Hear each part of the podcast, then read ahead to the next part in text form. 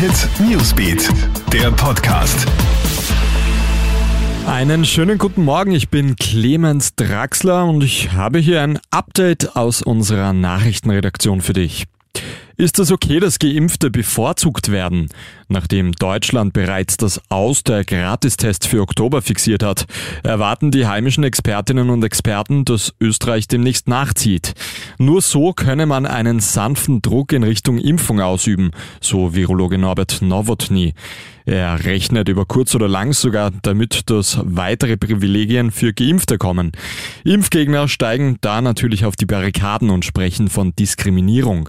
Wenn die Maßnahmen dazu beitragen, dass die Infektionszahlen zurückgehen, dann wird das öffentliche Interesse voraussichtlich überwiegen, sagt Rechtsexperte Anwalt Johannes Schriefel. Früher oder später wird aber der Verfassungsgerichtshof darüber entscheiden müssen, sagt er.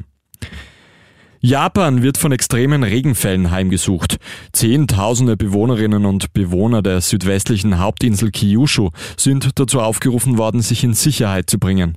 Für heute Donnerstag sind weitere Starkregen angesagt. Japan drohen Erdrutsche sowie schwere Überschwemmungen.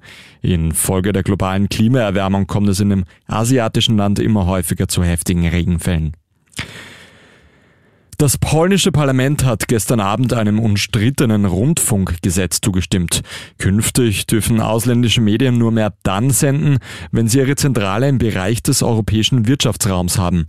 Kritikerinnen und Kritikern zufolge zielt das Gesetz auf den regierungskritischen Privatsender TVN, der Teil des US-Konzerns Discovery ist.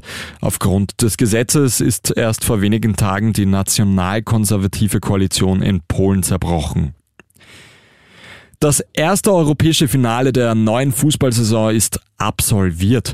Chelsea gewinnt den UEFA Supercup gegen Villarreal im Elfmeterschießen. Dank Torhüter Kepa, der erst nach 120 Minuten eingewechselt worden ist. Im Duell Champions League-Sieger Chelsea gegen Europa League-Sieger Villarreal steht es nach Verlängerung 1 zu 1. Am Ende setzen sich die Londoner gegen die Spanier mit 6 zu 5 vom Punkt durch. Kepa pariert dabei gleich zwei Elfmeter.